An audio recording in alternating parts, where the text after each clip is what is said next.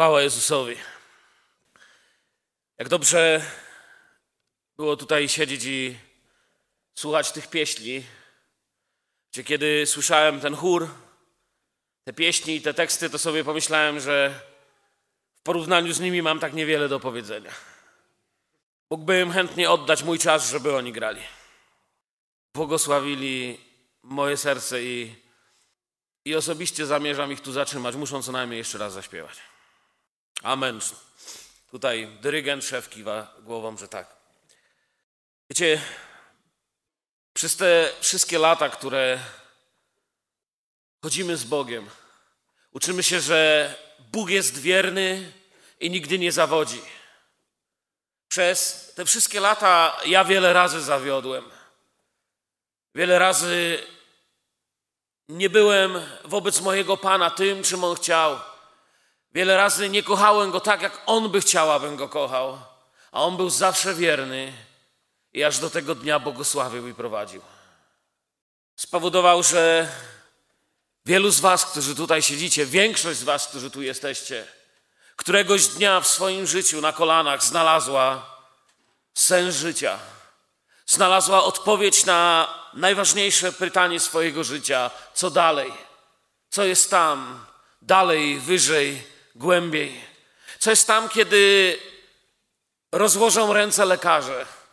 Co jest tam, kiedy ludzie mówią, że nie ma już nadziei? I stamtąd przyszła największa nadzieja cud od Pana Jezusa, który stał się w życiu wielu z Was. Najpierw cud narodzenia się na nowo, potem cud uświęcania się, wzrastania w Jezusie, potem cud tego, że tym możemy się dzielić. Dzisiaj cud, że stoimy i jesteśmy. Wczoraj, kiedy tutaj młodzież była na tym miejscu, miałem przywilej dzielić się z młodymi ludźmi i powiedziałem, że w trzech takich miejscach naszego życia czujemy w szczególny sposób, że bez Jezusa dalej się nie da. Pierwsze właśnie to miejsce jest, kiedy się nawracamy. Widzimy, że człowiek nic nie może sam ze swoim życiem zrobić. Drugie miejsce, kiedy nie starczy nam to, że się nawróciłem i chodzę do kościoła, ale wielu chrześcijan dochodzi do miejsca, kiedy chce się uświęcać, kiedy chce uświęcić swoje życie, oddzielić, być czymś więcej niż kimś, kto powie: No, nawróciłem się i teraz do śmierci już będę chodził na nabożeństwa. Coś więcej, jest z Bogiem przygoda, jest z Bogiem przyjaźń, jest z Bogiem całe życie do przeżycia. I trzecie miejsce to kiedy chcemy kogoś do Jezusa przyprowadzić, odkrywamy, że nie mamy takiej siły, by człowieka z tego świata wyrwać. I tak uczy nas życie, że bez Niego iść nigdzie dalej nie możemy. I wczoraj dzieliłem się tym słowem: nie chodźcie nigdzie bez Jezusa. Mówiąc o takich czterech krokach wiary. Przez cały ostatni tydzień mieliśmy tutaj nabożeństwa i zaczęliśmy w poniedziałek poniedziałek i, w to, e, poniedziałek i środę dzieliłem się słowem na temat krzyż Jezusa Chrystusa. Prowadziliśmy tu nauczanie, że krew Pana Jezusa Chrystusa oczyszcza z wszelkiego grzechu i tego Kościołowi nie wolno zapomnieć. Amen. Ale też, że krew oczyszcza z grzechu, ale to krzyż właśnie, dzisiaj zapomniany często, niegłoszony, niepostawiony w centrum, rozprawia się z naszym ego, rozprawia się z naszym ja, z naszą obrażalskością, manią wielkości. Krzyż, który powoduje, że stary człowiek umiera, a nowy może się rodzić i naśladować Chrystusa. Ostatni wykład piątkowy dzieliłem się słowem, co się staje, kiedy zaczynamy bardziej przyjaźnić się z grzechem niż z Jezusem. Grzech zawsze kosztuje więcej niż pisze na cenie. Grzech Albo ciebie sponiewiera, albo ty go sponiewierasz. Albo ty go wyrzucisz ze swojego życia i wystawisz na światło, albo on tobą będzie rzucał i wystawi cię na światło w najmniej odpowiednim momencie. To jest streszczenie nauczania tego tygodnia. Myślę, że bardzo trudno byłoby mi o wszystkim powiedzieć. Nie chcę powtarzać czterech kazań, zanim powiem to. Dzisiaj chciałbym się z wami dzielić takim ważnym słowem o tym, jak Bóg przeprowadza nas jak Bóg prowadzi nas dalej. Przyjaciele, bracia, siostry, kochani goście, otwórzcie, jeśli macie wasze Biblię, albo jeśli chcecie, zamknijcie swoje oczy wsłuchajcie się w Słowo Boże. Ja się postaram powoli przeczytać. Przeczytajmy Księga Jozułego. Księga Jozułego. To jest Stary Testament, zaraz po księgach mojżeszowych, jak ktoś nowy mi niedawno czyta Biblię. Księga Jozułego, trzeci rozdział, od pierwszego do siedemnastego wersetu. Księga Jozułego, trzeci rozdział, od pierwszego do siedemnastego wersetu. Jozue wstał wcześnie rano i wyruszyli. On oraz wszyscy synowie izraelscy Szytim i przyszli do Jordanu. Tam przenocowali, zanim się przeprawili. Po upływie trzech dni przeszli przełożeni przez obóz i nakazali ludowi. Gdy ujrzycie skrzynię przymierza Pana, Boga waszego i kapłanów lewitów niosących ją, to także wy wyruszycie z waszych miejsc i idźcie za nią. Tylko niech będzie pomiędzy wami a nią odległość około dwóch tysięcy łokci. Nie zbliżajcie się do niej, abyście wiedzieli, jaką, drogę macie, jaką drogą macie pójść, bo tą drogą przedtem nigdy nie przechodziliście. A Jozue rzekł do ludu: Poświęćcie się, bo jutro Pan dokona wśród was cudów. Do kapłanów zaś Jozue rzekł: Podnieście skrzynię przymierza i przejdźcie przed ludem. Podnieśli więc skrzynię przymierza i szli przed ludem. A Pan rzekł do Jozuego: Dzisiaj zacznę cię wywyższać na oczach całego Izraela, który pozna, że jak byłem z Mojżeszem, tak będę i z tobą. Ty zaś nakaż kapłanom niosącym skrzynię przymierza, gdy dojdziecie do samych wód Jordanu, zatrzymajcie się w Jordanie. Po czym rzekł Jozue do synów izraelskich, zbliżcie się tu i posłuchajcie słów Pana, Boga waszego. Jozue rzekł, po tym poznacie, że Bóg żywy jest pośród was i że na pewno wypędzi przed wami Kananejczyków, Hetejczyków, Hiwijczyków, Peryzyjczyków, Girgazyjczyków, Amoryjczyków i Jebuzejczyków. Oto skrzynia przymierza Pana całej ziemi przejdzie przed wami przez Jordan. Weźcie sobie więc dwunastu mężów z plemion izraelskich, po jednym na każde plemię. Gdy zaś stopy kapłanów niosących skrzynię Pana, władcy całej ziemi, staną w wodzie Jordanu, wody Jordanu zostaną rozdzielone i wody płynące z góry staną jak jeden wał. Gdy więc lud wyruszył ze swoich namiotów, aby przejść przez Jordan i kapłani niosący skrzynię przymierza szli przed ludem, i gdy niosący skrzynię doszli do Jordanu, a nogi kapłanów niosących skrzynię zanurzyły się w przybrzeżnej wodzie, Jordan bowiem przez cały okres żniwa występuje z brzegów.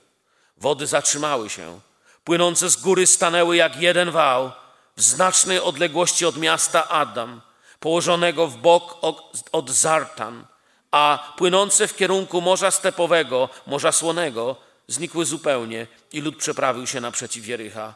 Kapłani niosący skrzynię przymierza Pana stanęli pewnie na suchym gruncie pośrodku Jordanu, a cały Izrael przeprawiał się po suchej ziemi, aż wreszcie cały naród zakończył przeprawę przez Jordan. Amen. To jest wspaniały, wspaniały fragment Słowa Bożego. Wiecie, ktoś może dzisiaj siedzi tutaj i zastanawia się, hmm, fajnie, ale wiesz, to było jakieś pięć, może cztery tysiące lat temu, coś koło tego. Co to właściwie ma wspólnego z rocznicą dziewięćdziesięciolecia zboru? Co to ma wspólnego z moim chrześcijańskim życiem? Co to ma w ogóle wspólnego z rzeczywistością dzisiejszych dni? Bardzo wiele, przyjaciele. Po pierwsze, ma tyle wspólnego, że jest to Słowo Boże, a Słowo Boże jest skuteczne, natchnione, dobre dla naszego duchowego i fizycznego życia. Amen. Po drugie, dlatego, że to słowo jest natchnione, Duch Święty przez to słowo może dziś do ciebie przemawiać. Jeżeli będziesz miał taką zdolność, żeby teraz na chwilkę zapomnieć, że jesteś na uroczystości kościelnej, ale skupić się na Jezusie, skupić się na Panu i powiedzieć: Ojcze, mów do mojego serca, przemawiaj do mnie, zmieniaj moje życie Wtedy ten cichy głos, wtedy ten głos Słowa Bożego da Ci dzisiaj życiową lekcję, której ani ja nie potrafię Ci udzielić, ani żadna uroczystość nie zastąpi.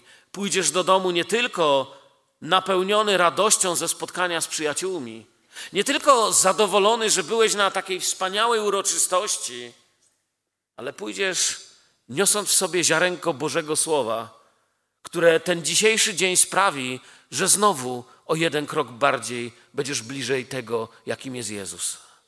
Że znowu o troszeczkę bardziej będziemy podobni do Pana. Mamy w tej historii wszystko, co macie w swoim życiu. Mamy w tej historii Pana Boga, mamy ludzi i mamy wielką rwącą rzekę. Mamy w tej historii wszechmogącego Boga, mamy ludzi, którzy potrzebują Jego działania i mamy rzekę, która płynie i Bóg postanawia uczynić cud. Wiecie, gdyby w tej historii była tylko wielka rzeka i ludzie, historia potoczyłaby się inaczej. Czytalibyśmy pewnie jeszcze 15 rozdziałów o tym, jak próbowali się przez nią przeprawić, no i może w końcu by się przeprawili. przeprawili. Ale nie o to tutaj chodzi.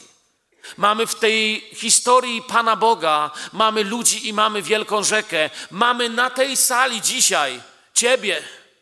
Ja wiem, że dziś jesteśmy ubrani w piękne garnitury, odświętne garsonki i śliczne ubrania. Ale jutro zaczyna się poniedziałek. Jutro zaczyna się codzienne, codzienne życie, które zostawiłeś za sobą, i wielu z Was jest dokładnie w takiej samej sytuacji. Jesteś Ty, słaby Ty, słaby ja.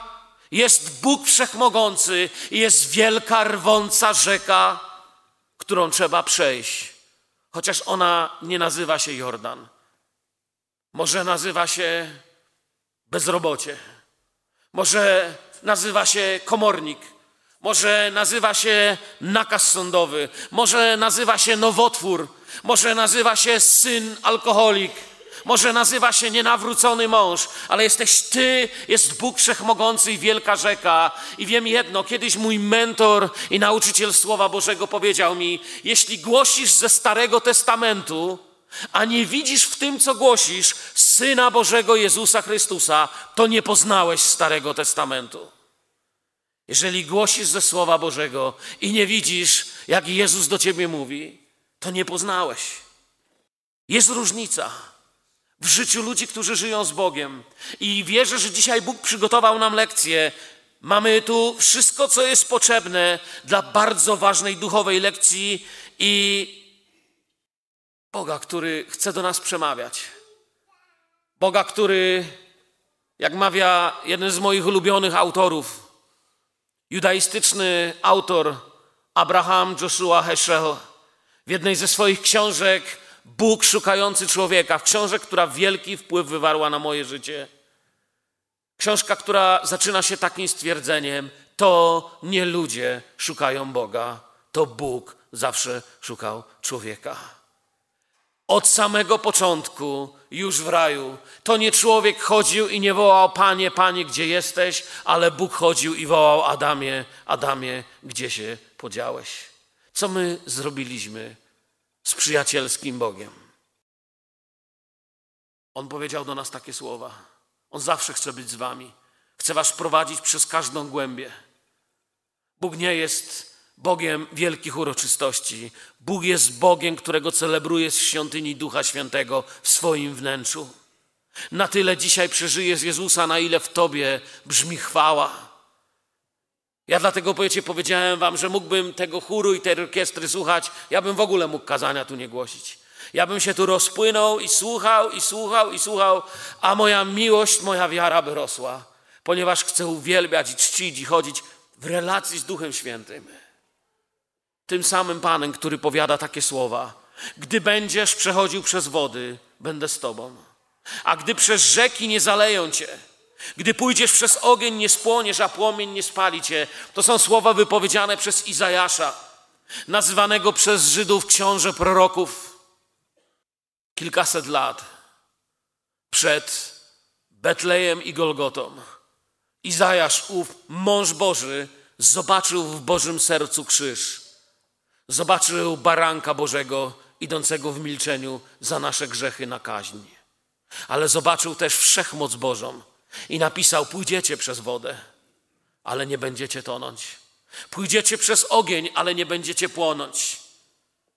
Dlatego w naszym życiu czasem brzmi pytanie: Boże, dlaczego idę przez ogień, dlaczego idę przez wodę i dlatego, dlaczego czuję, że płonę, dlaczego czuję, że tonę? Panie, przybliż się. Bóg poszukuje dziś Ciebie. Przybliżcie się do mnie, a przybliżę się do Was. Wracając do naszej historii, mamy dzień, dziesiąty dzień Nissan. 40 lat od wyjścia z Egiptu, zastępy ludu Bożego, a przed nimi idąca trwoga i strach pogańskich narodów. Przed nimi idąca chwała Boża i Boże błogosławieństwo stają na brzegu Jordanu i są gotowi. Nareszcie po 40 latach są gotowi. I księga Jozułego, wiecie, szczególnie początek, kojarzy nam się z wojną. Gdyby spytać większość ludzi, z czym kojarzy ci się księga Jozułego, to pierwsze powiedzenie będzie Jericho, Jordan, bitwy, wojsko, mury się walą, klęska pod Aj. Zależy ile kto czyta Słowa Bożego. Ogólnie kojarzy nam się Jozue z wojną. Lecz ukazuje nam też to pewną tajemnicę duchową. Wiecie, również i wy, siedzący tutaj dzisiaj, toczycie wojny. Biblia mówi, że je toczycie. Ja sobie nie wymyśliłem, że je toczycie. To Słowo Boże mówi, że bój toczymy, tyle że nie z sąsiadem, nie z sąsiadką, nie z teściową ani teściem, nie z naszymi wrogami, ale bój toczymy z nadziemskimi mocami. Ze złem bój toczymy. I to ukazuje tu pewną tajemnicę. My toczymy wojny i wiele tych wojen dotyka naszego życia, lecz pomimo wojen więcej w księdze Jozułego jest o kapłaństwie niż o wojnie. Więcej w naszym życiu powinno być o naszym najwyższym kapłanie, Jezusie Chrystusie, niż o naszej walce. Bo to nie jest pomyłka.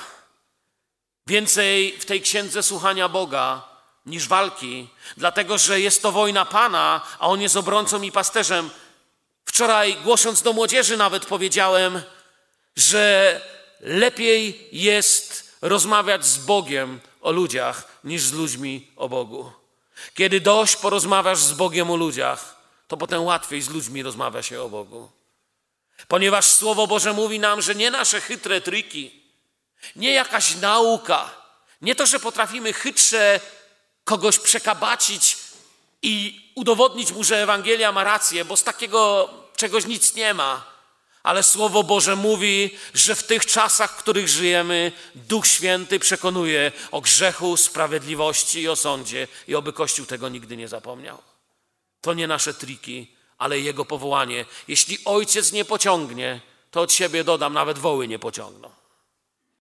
Wracając do księgi Jozułego, widzicie, Jestem kaznodzieja i ja mam zwyczaj przy każdym wersecie na wieczność odchodzić od tego wersetu. I nakazali ludowi, trzeci werset, gdy ujrzycie skrzynię przymierza Pana Boga waszego i kapłanów lewitów niosących ją, to także wy wyruszycie z waszych miejsc i idźcie za nią. Pierwsza ważna duchowa lekcja, którą chciałbym dzisiaj zostawić w waszych sercach. Bycie Bożym ludem to bycie tam, gdzie mój Pan, gdzie Bóg. Amen. Amen nie oznacza, amen nie oznacza koniec nabożeństwa. Amen z języka hebrajskiego oznacza tak jest, ewentualnie tak niech się stanie, zgadzam się. A więc mówię, jeśli mówię, że Jezus jest Panem, to chodzę za Nim. Bycie Bożym ludem to bycie tam, gdzie Bóg. I dokładnie na tym na czym polegało chodzenie Izraela po pustyni, czyli kiedy słup ognia albo obok ruszał, wtedy naród również ruszał. Dokładnie na tym polega w Nowym Testamencie chodzenie w Duchu Świętym. Bycie Bożym ludem to bycie tam, gdzie Bóg. I prowadzenie Duchem Świętym na tym samym polega. I to nie jest sugestia. Bóg nam nie sugeruje, nie daje nam propozycji, że wiesz, jeśli jestem Twoim Panem, to może mógłbym panować w Twoim życiu. Jeśli jestem Twoim Panem, no to może, może mógłbyś robić to, co ja chcę. Nie, to tak nie jest. Czasami w naszym sercu traktujemy Boga jak sieć komórkową. Jak się idzie kupić nowy telefon, to cię pytałem, jaki chcesz abonament.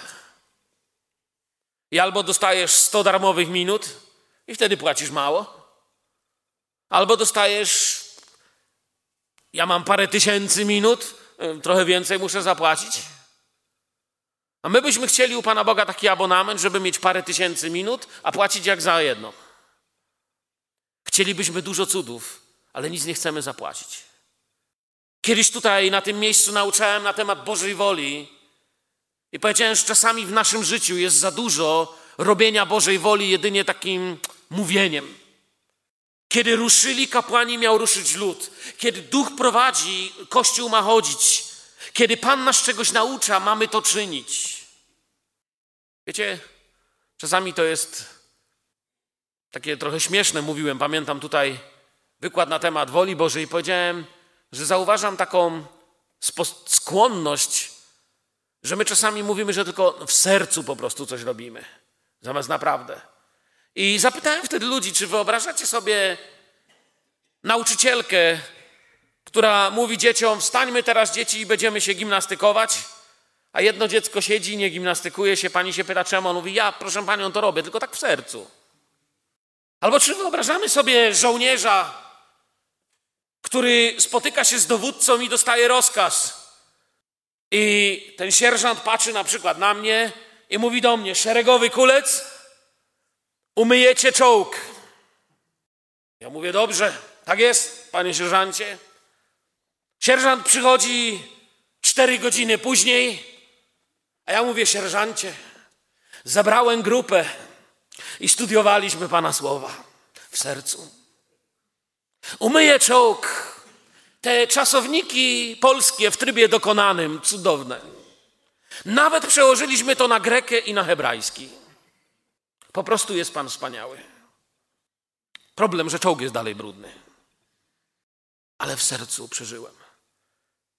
I tak czasami wygląda nasze chodzenie z Bogiem. Coś w sercu przeżyliśmy. Kiedy Bóg chce, żebyśmy całym sercem przeżywali i rzeczywiście to robili. To jest nakaz. Kiedy ruszali kapłani, ruszał lud. Kiedy Jezus prowadzi, lud ma być prowadzony. I wiecie, kiedyś słyszałem taką ciekawą historię. Ja nie jestem fanem futbolu. Teraz, jak będą te rozgrywki piłki nożnej w Polsce, ja bym się najchętniej wyprowadził. Nie macie miejsca w domu? Najchętniej tak daleko, gdzie nie można tego odbierać. Nie znam się na tym. Ale kiedyś czytałem o jednym yy, brazylijskim piłkarzu wierzącym. Ciekawe słowa. Ja nawet nie pamiętam, jak się nazywał, ale to, co powiedział, mnie dotknęło. To był człowiek, który po prostu pisał swoje świadectwo i kiedyś postanowił sobie, że nigdy piłka nie będzie ważniejsza od Jezusa. I postanowił sobie, że jedną z tych objawów tego, że piłka nie jest ważniejsza od Jezusa, będzie to, że nigdy nie opuści niedzielnego nabożeństwa z powodu meczów. Ale któregoś razu tak się zdarzyło, że były potężne rozrywki i musiał być. Kontrakt trzeba, trzeba. I był bardzo tym rozbity i opowiadał w swoim świadectwie, że poszedł do swojego pastora i mówi: Mam poważny problem. Ponieważ w tym samym czasie, kiedy my mamy nabożeństwo, a ja obiecałem Bogu, że będę, i chciałbym być tak, jak obiecałem to Panu, i chcę się tego trzymać, przeżywał to. W tym samym czasie jest ten mecz i ja mówi, on mój pastorze, ja nie wiem, co mam zrobić. Tamci płaczą, a tu mi dusza płacze, bo, bo chciałem, nie wiem, co mam zrobić. I jego pastor powiedział mu takie mądre słowa, ja sobie zapamiętałem z tego świadectwa. On powiada do niego, wolę, żebyś jechał na mecz. A ten mówi, jak to? Czemu mam jechać na mecz? To nie chce pastor, żebym był? Mówi, nie, chcę. Ale chcę, żebyś był prawdziwy.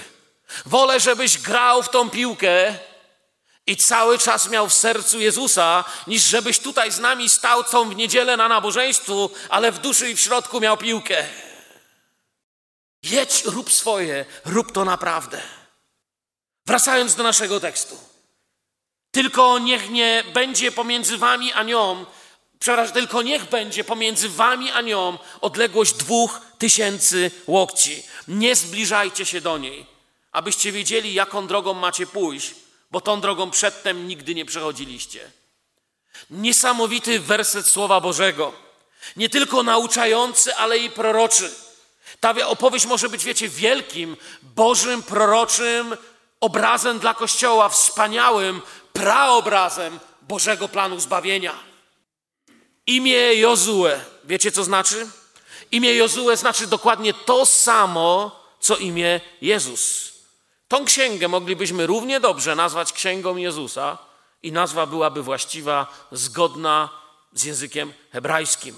W języku hebrajskim nie ma tutaj różnicy. Jozue czy Jezus, znaczenie to jest dokładnie to samo. Jahwe jest zbawieniem. Takie jest dokładne znaczenie tego imienia. Jozue prowadzi ich przez Jordan tak, jak Pan Jezus prowadzi nas do swojego królestwa. Jozue prowadzi ich wiernie. Wiecie, Mojżesz dał im prawo, ale nie wprowadził ich tam. Wprowadził ich Jozue. Mojżesz dał prawo, ale wprowadza Jozue. Mojżesz widział z góry Negeb ziemię i cel wędrówki, ale to Jozue wchodzi tam razem z nimi. I zwróćcie uwagę, teraz w tym wersecie jest powiedziane, że między skrzynią a ludem jest pewna odległość. Jest to odległość między naszymi czasami, a wyjściem arcykapłana jako, a wejściem Jezusa jako arcykapłana do Ojca. To może być bardzo, bardzo proroczy obraz. Innymi słowami, jak go rozumie, rozumie go tak. Nie zamierzam obliczać dni, kiedy przyjdzie Jezus, ponieważ Biblia mi mówi, że tego nie wie nikt. Ja też nie zamierzam tego wiedzieć. Ale dopóki cały naród nie wejdzie, on będzie stał pośrodku pomiędzy nami i Bogiem i nie ma innego imienia danego ludziom, przez które moglibyśmy przejść tą rwącą rzekę, czyli być zbawieni. I nie ma innej drogi, innej prawdy, innego życia. Gdyby nie Jezus, dawno by nas zmiotło. Gdyby nie Jezus, już bym dawno nie żył. Amen. Gdyby nie mój Jezus, to już wyrok śmierci był nad niejednym z nas. Nie zbliżajcie się do niej, mówi. Czyli nie spoufalajcie się. Nie czujcie się za śmiało, bo nie będziecie wiedzieli, którędy iść. I kiedy człowiek zaczyna traktować Boga lekko, też przestaje rozumieć, którędy iść. Dzisiaj ludzie nie tylko już zbliżają się do Boga i traktują go byle jak, ale niektórzy nawet mają się już za bogów. Mają się za jakieś boskie cząstki. Tworzą, wiecie, jakieś grupy New Age Siedzi i mruczy taki jak lodówka i mówi, że on jest jak Bóg. Cie, nasz Bóg jest coś dużo więcej. Tą drogą Biblia mówi, jeszcze nikt nie szedł. Jezus poszedł drogą, którą jeszcze nikt przed nami, przed innymi nie szedł i chce nas prowadzić do tego królestwa. On stanął po środku i trzyma to przejście. Wiecie, co jest dla mnie niezwykłe? Że Jezus został zabrany w górę w ciele. Jezus przyszedł w ciele, zmartwychwstał w ciele i był w nim. I wskazuje nam na to wiele w Słowie Bożym. Został tam zabrany w ciele, Bóg człowiek zasiadł na tronie. Dlaczego mówię Bóg człowiek? Bo Jezus był synem człowieczym. I my wierzymy jako Kościół, przynajmniej tutaj i kościoły, które znam, że Jezus Chrystus jest Bogiem. Amen. Ale też Jezus Chrystus jest synem człowieczym, człowiekiem. 100% Bóg, 100% człowiek. I to jest niezwykłe. Zmartwychwstanie to jest cud, ale w niebo wstąpienie też jest wielkim cudem. I nasze nowe narodzenie to jest cud. Ale to, że Słowo Boże mówi nam, że przychodzi czas, kiedy na głos trąby, na rozkaz Archanioła najpierw powstaną ci, których z płaczem chowaliśmy do grobów, a co zasnęli w Chrystusie. A potem my będziemy pochwyceni w górę do Pana i tak zawsze z Nim będziemy. To właśnie z powodu Jezusa. Wiecie, w tym temacie mógłbym całą godzinę jeszcze mówić, nie chcę nie wiadomo ile tutaj mówić. Jozue znaczy Jahwe jest zbawieniem. I myślę, że dodam tu też na marginesie, że imię Jozue znaczy Jahwe jest zbawieniem, a nie Jehowa jest zbawieniem, jak często bywa tłumaczone. Nazwa Jehowa jest niewłaściwą nazwą. Po pierwsze, nigdy nie istniał nikt taki jak Jehowa. Jest to błędne odczytanie i wymyślona nazwa. Nie ma Boga, który nazywa się Jehowa. Żydzi, masoreci wystawili przy świętym tetragramie, przy znakach JHWH w Starym Testamencie, w swojej księdze, wstawili znaki, które miały im przypominać, aby nie odczytywać go w ten sposób, lecz odczytywać go jako Adonai. Innymi słowami, nie chcę tu mieszać teraz, wstawili spółgłoski, które zostały wzięte ze słowa Adonai, tak być z szacunku do świętego Boga. Wiecie, masoreci, kiedy przepisywali Biblię, jak dochodził do tetragramu i miał napisać JHWH, to wstawał, ściągał swoje ubranie, kąpał się, mył się, ubierał odświętną szatę i drżącą z bojaźni Bożej ręką pisał imię Boże. Potem z powrotem ściągał odświętną szatę i tak parę razy dziennie, ponieważ tak ważne było. Kiedy czytali teksty potem, nie chcieli, aby w tym miejscu, byle jak to wymawiać, wstawili spółgłoski słowa Adonai, a błędne odczytanie tego spowodowało utworzenie się słowa Jehowa. Ktoś taki nie istnieje. Jest Bóg Jahwe. To dla Was na marginesie. Idziemy dalej, bo Jozue powiedział do ludu: Poświęćcie się, bo jutro Pan dokona wśród Was cudów. Wiecie, przejście tej rzeki jest cudem. Przejście mojego i Twojego życia, kiedy dojdziemy do nieba, to też jest cud. Amen? Powiedzcie, komu z nas się niebo należy. Kto z nas może tam wejść i powiedzieć, Panie, gdyby Jezus nie przyszedł, ja i tak bym tutaj doszedł, bo jestem taki wspaniały. Nie. To jest cud, że my w ogóle dochodzimy. Łaską zbawieni jesteście. Jeden z fundamentów reformacji sola gratia, sola fide, sola scriptura. To są fundamenty. Przez łaskę, przez wiarę ze Słowa Bożego jesteśmy zbawieni. Jezue powiedział do ludu słowa, które są dla nas dzisiaj bardzo ważne. Poświęćcie się, bo jutro Pan dokona wśród was cudów. Cudem miało być przejście rzeki. I tu wyraźnie napisano, pomimo tego, że ludzie dalej mówią, że to się nie stało, że pewnie księga Jozułego to jest taka wymyślona. Wiecie, ja wiele razy słyszałem, jak ludzie mówią, a pół Biblii to taka fantazja. Ja nie wiem, ja wiem jedno, że przez tą fantazję, która nie jest fantazją, ale Słowem Bożym, żyję i Bóg uratował moje życie i życie niejednego z was. Komu Bóg uratował życie, niech powie Amen. Cię co najmniej połowa. Poświęćcie się. Co to znaczy? Co znaczy poświęcić się? Wczoraj mieliśmy dokładnie w tym temacie z młodzieżą rozmowę. Co znaczy uświęcić się? Uświęcać się znaczy stawać się podobnym do Jezusa. Oddzielenie to jest, Boże, to, wiecie, Bóg to czyni w naszym życiu. Boża sprawa. Tylko Bóg chce od nas. Poświęcić się, oświęcić się, uświęcone życie prowadzić, znaczy upodabniać się do Jezusa, żyć coraz bardziej jak On. I Bóg pokazuje, wtedy dokonam pośród Was cudu. I wielu z Was mogłoby zaświadczyć, wielu z Was mogłoby dzisiaj tutaj dużo mądrzejsze słowa niż ja powiedzieć. Wielu z Was mogłoby tutaj przyjść i powiedzieć wstrząsające świadectwo o tym, jak Jezus podniósł Was z chorób, ze śmierci, jak wyciągnął Was z ognistych pieców w życiu. A działo się to wtedy, kiedy uświęciliśmy się, oddzieliliśmy się dla Niego. Kiedy podobieństwo Jezusa było takie, że całe niebo przyznawało się do naszego życia. I Pan wtedy powiedział też do Jozułego, że zacznie go wywyższać na oczach całego Izraela, który pozna, że tak jak był z Mojżeszem, tak będzie z nim. I tu mamy kolejny proroczy obraz. W naszym życiu czasami są ważni ludzie, ale kiedy braknie tych ludzi, upadamy na duchu.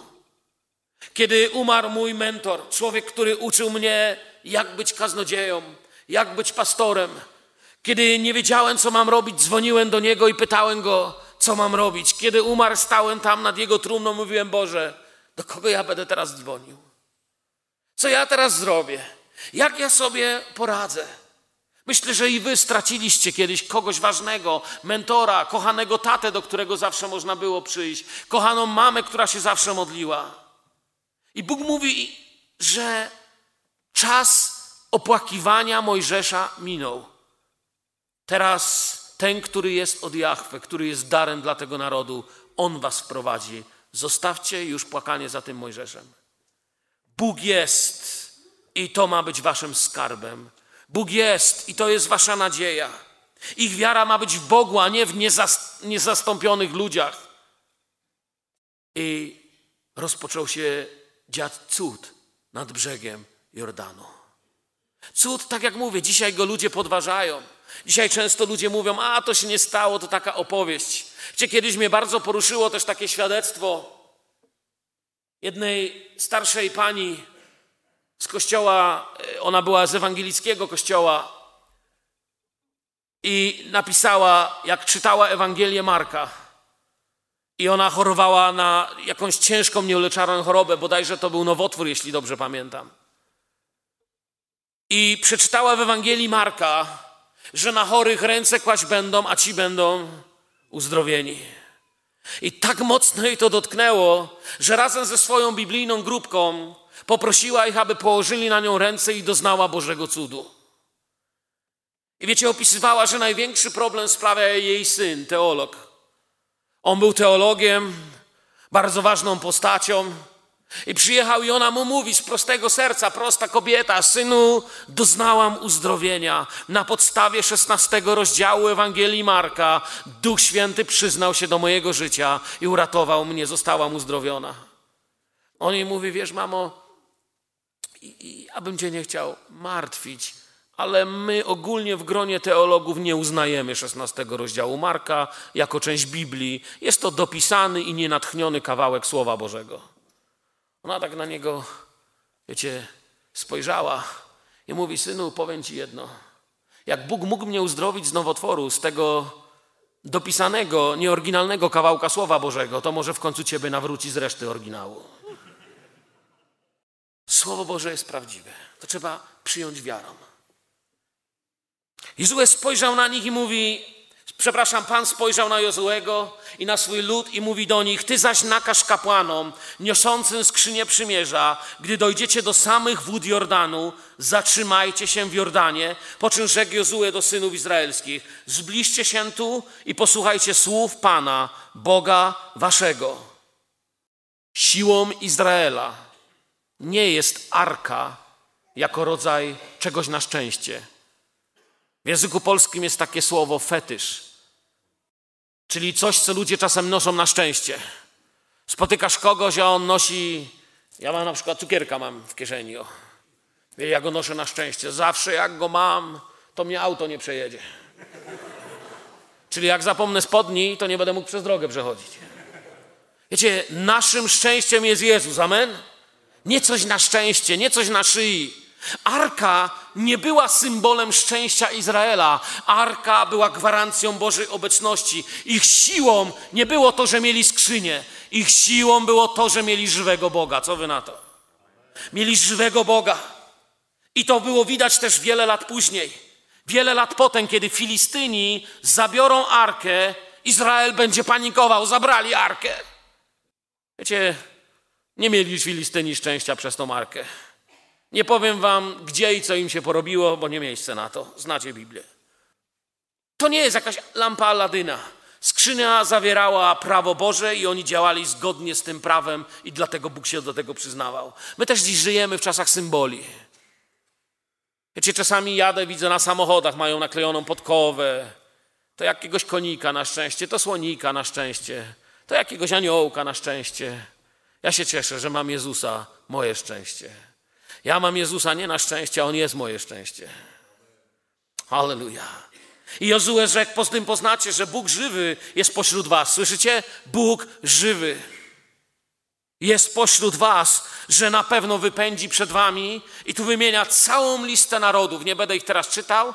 Powiem wam jedno. Każdy oddzielnie z tych narodów był lepiej uzbrojony, lepiej wyszkolony w walce i lekko mógł pokonać Izrael w otwartej bitwie. Każdy z nich mógł pokonać. Dowodem na to, że ich siłą był Bóg, będzie późniejsza klęska pod Aj. Bóg się pysznym przeciwstawia, lecz pokornym łaskę daje. Każdy z tych narodów mógłby pokonać Izrael, ale nie pokona. Oto skrzynia przymierza Pana całej ziemi przejdzie przed wami przez Jordan. To jest wasza siła, że Bóg jest z wami. To jest, przyjaciele, wasza siła, że Bóg jest z wami. To nie to, co nam się wydaje, ale rzeczywistość tego, że Bóg jest z nami. I mówię, Jozue wymienił jednym tchem narody, które mogłyby ich pokonać. Mówi o czymś, co jest niemożliwe. Tych narodów nie mógł pokonać sam Izrael. Ale do dzisiaj to jest ta sama prawda. Jozue stanął przed Izraelem i wymienił narody. Powiedział Kananejczyków, Chetyjczyków, Chiwijczyków, Peryzyjczyków i tak dalej. Bóg ich przed wami pokona, pokonacie ich. Bóg da nam zwycięstwo. Dzisiaj ktoś powie, wiesz, ich nie ma, ale jest coś innego. Chcę ci dzisiaj powiedzieć, przyjacielu, weź, zwróć swój wzrok na Jezusa.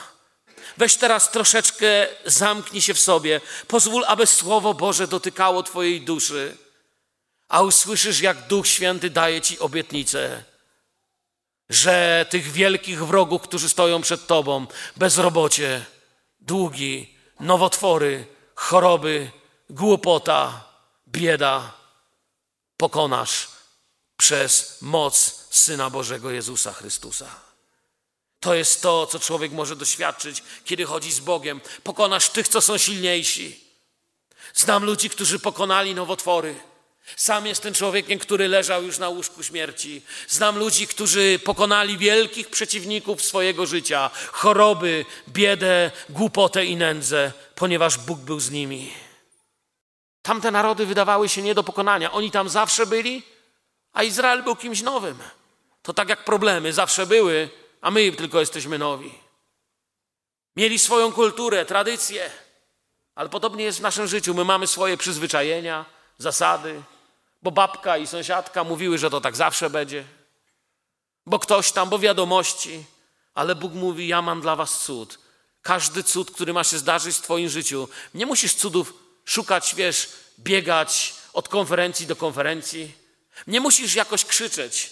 Ja wierzę, że jeżeli chodzę blisko z Jezusem i Duch Święty mnie prowadzi, to każdy cud, który Jezus przewidział w moim życiu, żeby się stał, to w nim mi się stanie. I tak się dzieje. Kapłani podnieśli arkę. I czytamy w Biblii, że stopy kapłanów niosących skrzynię Pana, władcy całej ziemi, stanęły w wodach Jordanu i wtedy wody Jordanu zostaną rozdzielone i wody płynące z góry staną jak jeden wał.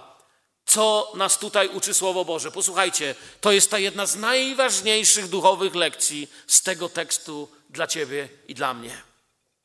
Lud, po pierwsze, musiał w to uwierzyć. Nie zastanawiać się, no a jak wejdziemy do wody, a woda nie przestanie płynąć, to co wtedy? Musieli w to uwierzyć. Jeśli postawisz swoje stopy z wiarą, Bóg zacznie działać. I podobnie jest w Twojej sprawie. Jeżeli postawisz na Boga, Bóg zacznie działać. I mi się to zdarzało w wielu sytuacjach mojego życia. Mówiłbym dzisiejsze kazanie jeszcze dwie godziny, jakbym Wam same świadectwa chciał opowiadać. Często rezygnowałem z logicznego rozwiązania, stawałem na skalę, którą jest Jezus i wybierałem Jego drogę i nigdy tego nie pożałowałem. Kiedy sam kombinowałem, moja logika mnie prowadziła. Przez moją logikę wyszedłem na głupka wiele razy w życiu. Jeśli postawisz swoje stopy z wiarą, Bóg zacznie działać. Ruszyli i można sobie wyobrazić, co czuli, kiedy szli, wiecie, wchodzili do wody i pewnie myśleli, wszyscy patrzą, co to będzie. Tak jak my stajemy i mówimy, Panie, co to będzie? Jak to wyjdzie? Dzisiaj ludzie mówią, wiesz, no jak to czytam, naukowcy to zbadali, a jak naukowcy badali, to, to wybadali, że to taki przypadek był, po prostu brzeg się zawalił, wiecie, i woda przestała płynąć. Fajny przypadek. Dość dziwny przypadek, który zapowiadany był wcześniej. Zastanawiam się, jak taki przypadek, jakbym spakował walizkę, wyszedł z rodziną jechać na wczasy, a mój samochód sam by z parkingu przyjechał pod dom, zapalił, otworzył bagażnik i się zatankował. To nie, to, by, to jest łatwiejsze niż ta skarpa. Cie, kroniki arabskie podają, że owszem, to jest możliwe. W 1267 roku, dokładnie w okolicach miejscowości Adam, Adamy dzisiaj, tam gdzie dzieje się nasza sytuacja, około 40 kilometrów tam w górę rzeki, miało miejsce coś takiego, że 24 godziny na dobę wtedy nie płynął Jordan. To jest 1267 rok, kroniki. Ale tutaj naród stoi przygotowany, a rzeka w tym momencie przestaje płynąć. I Bóg wyraźnie mówi w swoim słowie, że dokona cudu na uświęconym narodzie. I jeśli coś mówi Słowo Boże, to wolę, żeby świat się ze mnie śmiał, że jestem głupi, że wierzę Bogu, niż żeby mój ojciec w niebie miał się smucić, że próbuje być za mądry. Nie wiem, nie wszystko rozumiem. Ale wiem, że gdy niosący skrzynię doszli do Jordanu, a nogi kapłanów niosących skrzynię zanurzyły się w przybrzeżnej wodzie, Jordan bowiem przez cały okres żniwa występuje z brzegów, mówi Biblia, woda zatrzymała się, płynące z góry stanęły jak jeden wał. Amen. Stało się dokładnie to, co miało się stać. Najpierw był krok wiary, a wtedy zaczął się dziać cud. Widzicie to? Najpierw krok wiary i dzieje się cud. I zawsze tak jest w naszym życiu. Najpierw musisz uwierzyć, i wtedy dzieje się to, co obiecał Bóg. Królestwa Bożego szukajcie wpierw i Jego sprawiedliwości, a wszystko inne będzie Wam dodane. Albo jeszcze ważniejszy werset. Uwierz w Pana Jezusa, a będzie. Nie jest napisane, będzie Twój dom zbawiony, no i wtedy uwierz. Kto uwierzy, będzie zbawiony. Nie można najpierw zjeść chleba, a potem iść go kupić do piekarni. To jest tak, jakby ktoś, nie wiem, obrał ziemniaki i posadził i pomyślał, jak na jesień będą wykopki, już nie będziemy ich musieli obierać. Albo jakby gospodyni przed obiadem umyła garki i powiedziała, dzieci, dziś po obiedzie nie muszę mnie myć naczyń, umyłam przed. Wszystko u Boga ma swój porządek. Nie można oglądać cudu Bożego i nie iść za Bożym Słowem. Czasem Bóg daje łaskę i nędznikowi takiemu jak ja, nieznającemu Słowa Bożego kiedyś dał cud, ale tylko w jednym celu, bym go zobaczył Jego wielkość i poznał to Słowo, nawrócił się. Ale i w tym momencie, dlatego, że zgiąłem moje kolana i poprosiłem Boże, ja nic o Tobie nie wiem, ale ratuj moje życie. A to starczyło. Ten odrobinka wiary starczyła, żeby się przyznał ale nic nie dzieje się na odwrót. I gdy nogi kapłanów zanurzyły się w wezbranej rzece, zaczął się cud. Gdyby czekali, aż rzeka wyschnie i stali na brzegu, coś wam powiem, do dzisiaj by tam stali. Znaczy leżeliby już teraz, nie żywi, tam by były kości, obogarka i wszyscy by to czcili. I mówiliby, jacy pobożni ludzie czekają już tyle tysięcy lat. Musisz najpierw wejść w Boże dzieło z wiarą, by oglądać Boże cuda. Wejdź po kostki, bym widział, że wybrałeś drogę dla mnie uczy nas Pan. Oni weszli troszeczkę, tak o, troszeczkę po kosteczki do, do wody. Bóg mówi, to jest dla mnie znak, że idziesz w wierze. I najpierw przechodzą Gadyci, Rubenici, połowa Manasesa. I ktoś powie, no co to, czy to ważne? Chcę wam powiedzieć, to jest kolejny bardzo ważny fragment tego Słowa Bożego. Wiecie dlaczego? Plemiona, które wam wymieniłem, już miały swoje domy po tej części Jordanu.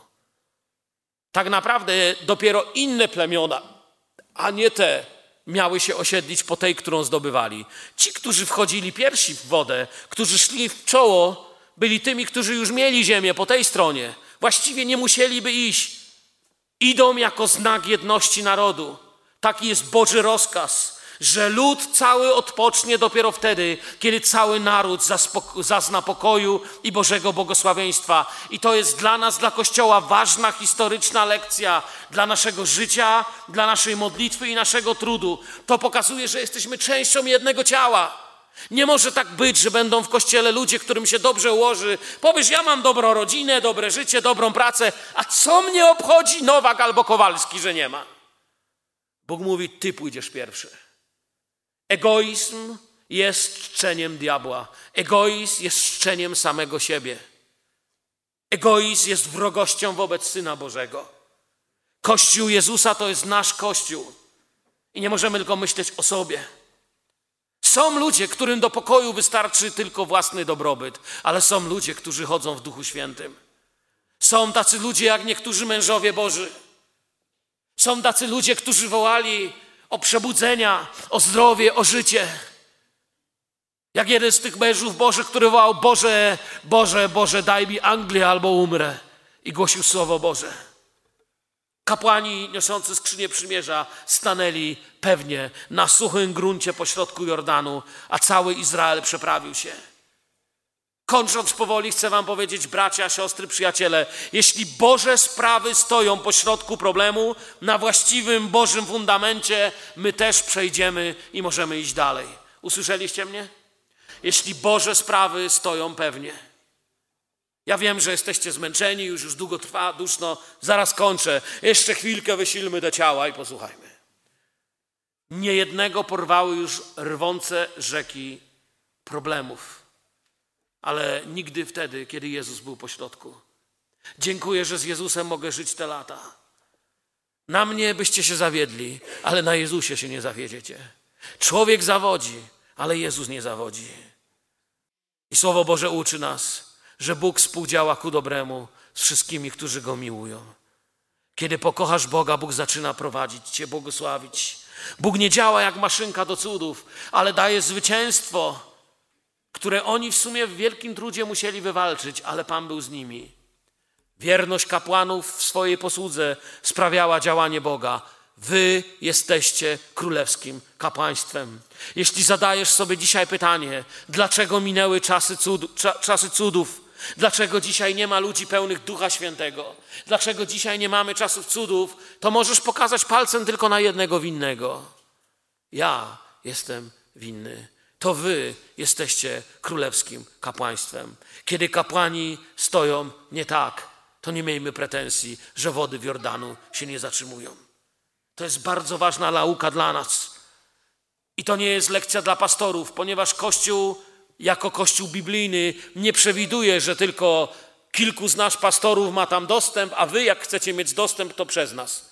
Nie, jest jeden pośrednik między Bogiem i ludźmi. I to nie jest pastor, to jest Syn Boży, Jezus Chrystus. A wy jesteście królewskim kapłaństwem. Macie dostęp do Boga i nie mamy nic na swoje usprawiedliwienie. Wierność ludu w słuchaniu Słowa Bożego, w kroczeniu za Nim doprowadza naród na drugi brzeg. Twoja i moja wierność doprowadzą Cię na drugi brzeg. Kiedy naród wyszedł na drugi brzeg, wróg przestał się uśmiechać. Wrogowie przestali się śmiać z błąkającego się po pustyni narodu. Może wcześniej się trochę śmiali, ale i wtedy ze strachu. Kiedy Izrael przeszedł na tamtą stronę, wrogowie przestali się śmiać, bo zobaczyli, że pojawili się Boży ludzie, którzy zwiastują koniec cywilizacji, którą oni żyli. Cywilizacji śmierci, ofiarowania dzieci, wyniszczania ludzkości. Kiedy Kościół zaczyna słuchać Ducha Świętego, kiedy Boży człowiek staje na swoim miejscu, diabeł przestaje się śmiać, zło przestaje się śmiać. Diabeł wie, że zbliża się jego koniec że wkrótce Jezus i Jego Kościół my będziemy mieć największe uwielbianie i nabożeństwo świata. Świat pogrąża się w coraz większym strachu i chaosie. Ale mam dobrą wiadomość. Jak zobaczycie czerwone słupki na giełdzie, jak zobaczycie wiadomości, wieści wojenne i usłyszycie o trzęsieniach ziemi, to po pierwsze wiedzcie, że nie nasze się wali, cudze się wali. Nasze stoi i ma się coraz lepiej. Wiecie o tym? Już ostatnie kostki ze złota wykładają. Nie żartuję. Przygotował nam miasto Pan. Ale nie możemy się też plecami odwrócić do tego świata. Wiecie dlaczego? Ponieważ tak Bóg kochał świat, że dał Jezusa. A Jezus pokochał ludzi. I nie możesz być prawdziwym uczniem Jezusa, jeśli nie pokochasz ludzi.